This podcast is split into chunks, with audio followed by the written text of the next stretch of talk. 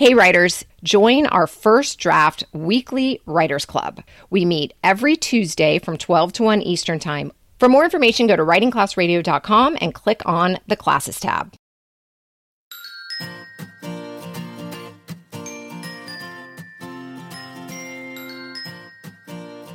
I'm Andrea Askowitz, and this is Writing Class Radio. You'll hear true personal stories from the students in our class and learn a little bit about how to write your own stories. I'm Allison Langer. Together, we produce this podcast, which is equal parts heart and art. By heart, we mean the truth in a story. By art, we mean the craft of writing. No matter what's going on in our lives, writing class is where we tell the truth. It's where we work out our shit. There's no place in the world like writing class, and we want to bring you in. Welcome to season six, The Andrea Show. It's not as bad as it sounds, I promise. Andrea is my co producer and co host, and she has been writing an essay a week since the day she turned 50, May 30th, 2018. In the stories we will bring you in this series, I've been Andrea's primary editor, and I am dying to share the process with you.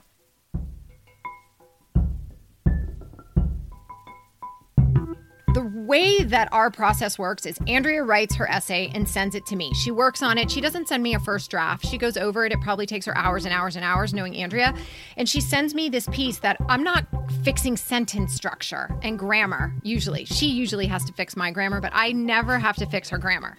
So, but, but, yeah, you're welcome. But anyway, what happens is, is I look at it and I read it and I, I think about how things hit me and I just make my comments. And usually I'm pretty like, what the hell are you writing this for? I couldn't give two shits. Like I actually write that.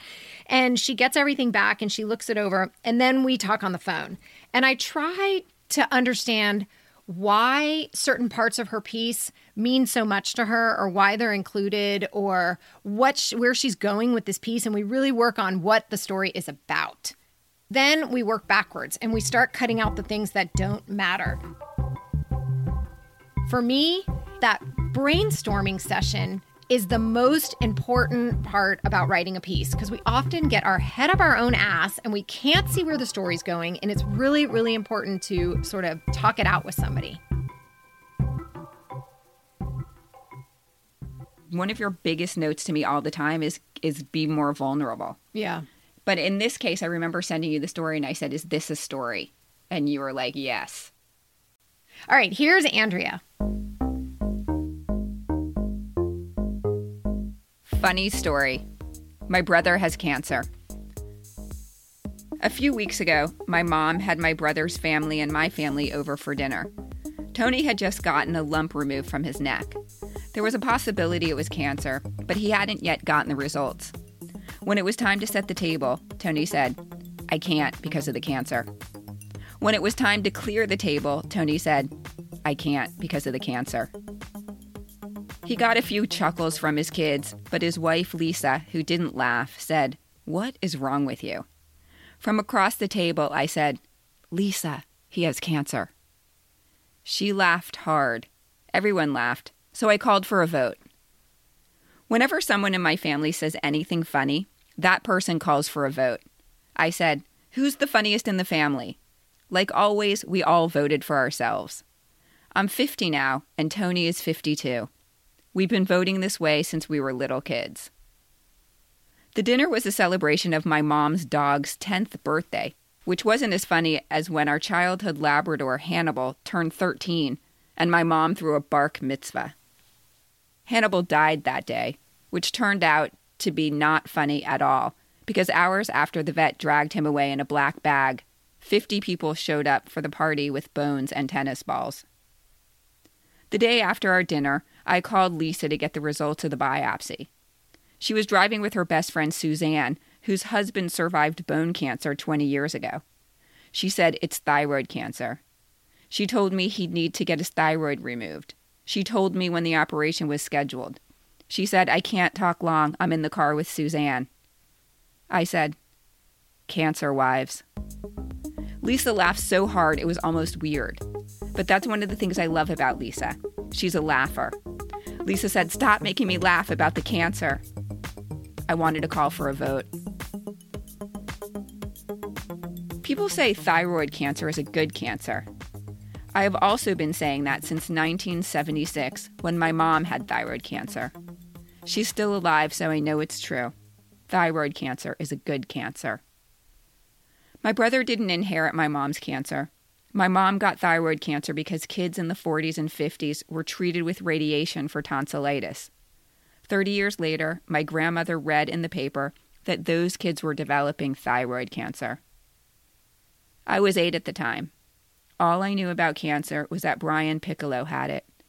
He was a football player I knew about because they made a TV movie about him called Brian's Song.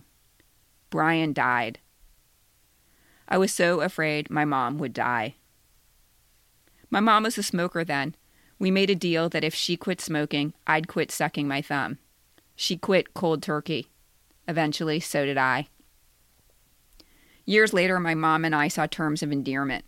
We love and hate the scene where Emma, played by Debra Winger, is uncomfortable in the hospital, and her mom, played by Shirley MacLaine, screams at the nurses. When Emma died of cancer, my mom and I cried and kept crying long after the movie ended. The weird thing is, I will cry watching a movie, but I rarely cry in real life. The last time I remember crying was when one of my best friends from high school got cancer. She was 33. Doctors discovered the cancer when they did an emergency C section.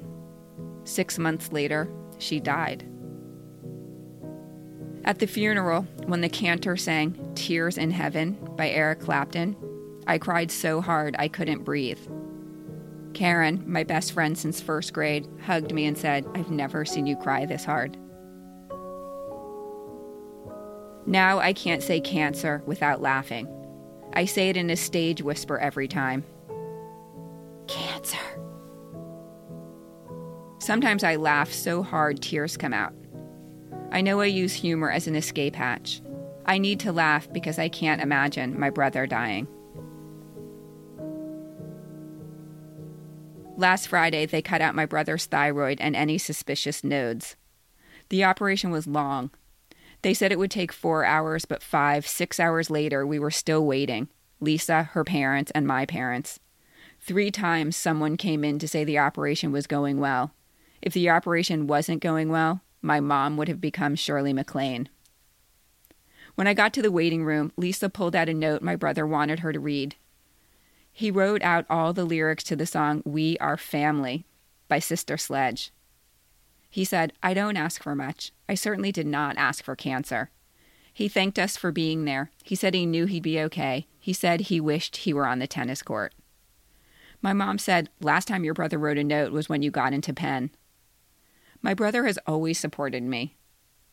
I crushed him in tennis when we were kids. Now he crushes me, but back then, when he could have been jealous or insecure, he cheered me on.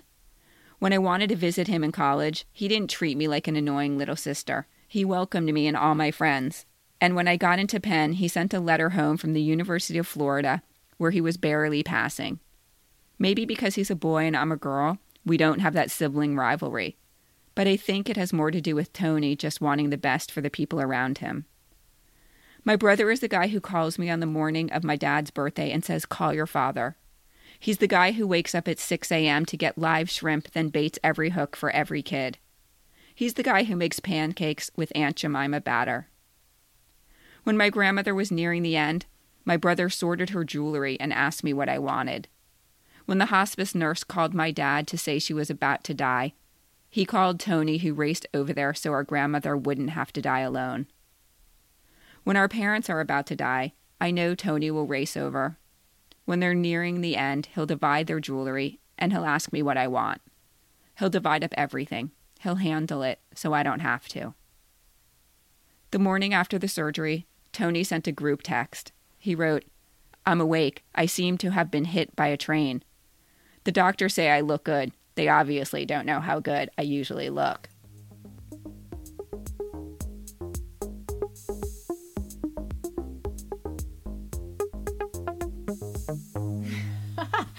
I love Tony. It's really, really, really a great and well written piece. What we do in class is the person who reads their story is in a dome and you sit you're not allowed to speak or comment you just listen. So you can absorb how your story landed. It's a metaphorical dome. Right. If you speak in class we shush you So it's very hard not to speak, and people get used to it, but it, it takes a long time to not defend yourself because your story has to speak for itself. Okay, that's why we do it.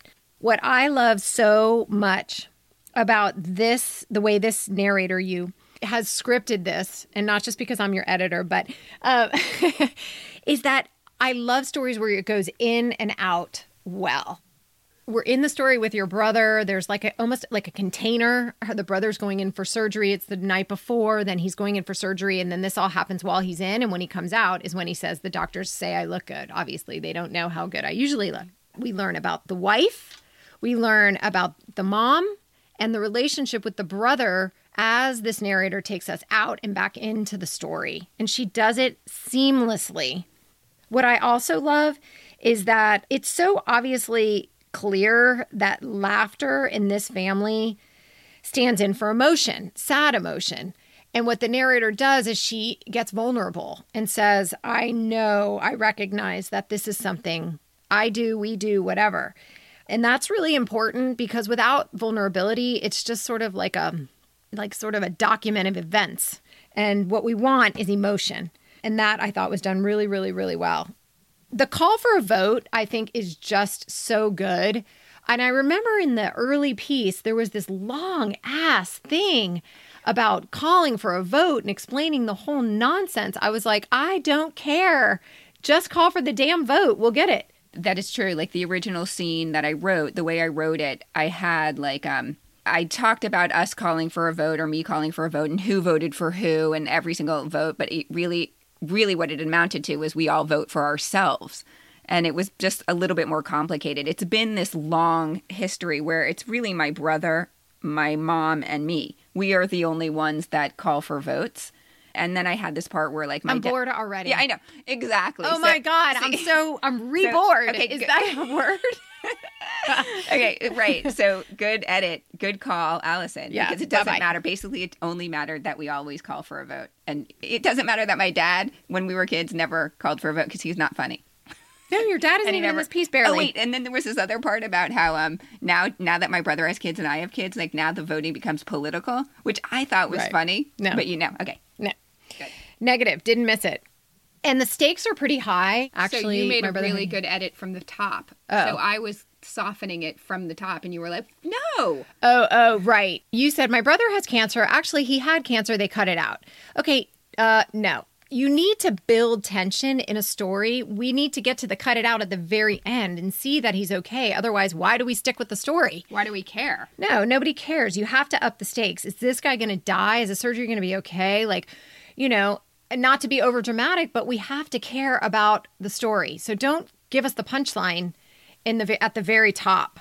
But I think that's a natural response to pain in suffering is to lessen the pain and the suffering and be like, it's okay, but I'm going to tell you what happened. No, I know. Make us it's probably suffer. true. It's probably. I think it was a. I think it was. Um. Am I allowed to speak? I'm You can speak, yes, you so can I can't stop speaking. Ah! I know, I know, Okay, it's very hard, So but- it, in that moment, it was. Um. I was trying to like. I didn't want anyone reading it to to suffer the way I did, but why? They in in a good story, you take the reader through the suffering. That's Yeah. what a good story does. You did push me to talk more about when was the last time I cried.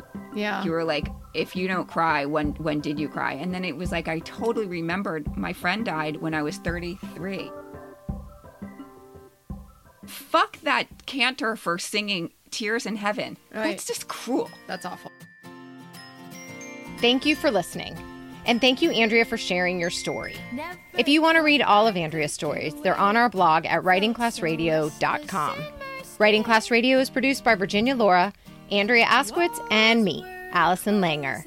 Theme music by singer songwriter Justina Chandler. Additional music by Poddington Bear. Writing Class Radio is sponsored by and recorded at the Launchpad at the University of Miami. There's more writing class on our website, Twitter, and Facebook, including video classes, stories to study, editing resources, and workshops available for hire. If you love this show and enjoy all the extras on our website, hit the support us button. A new episode will drop every Wednesday, so look for us. There's no better way to understand ourselves and each other than by writing and sharing our stories. Everyone has a story. What's yours?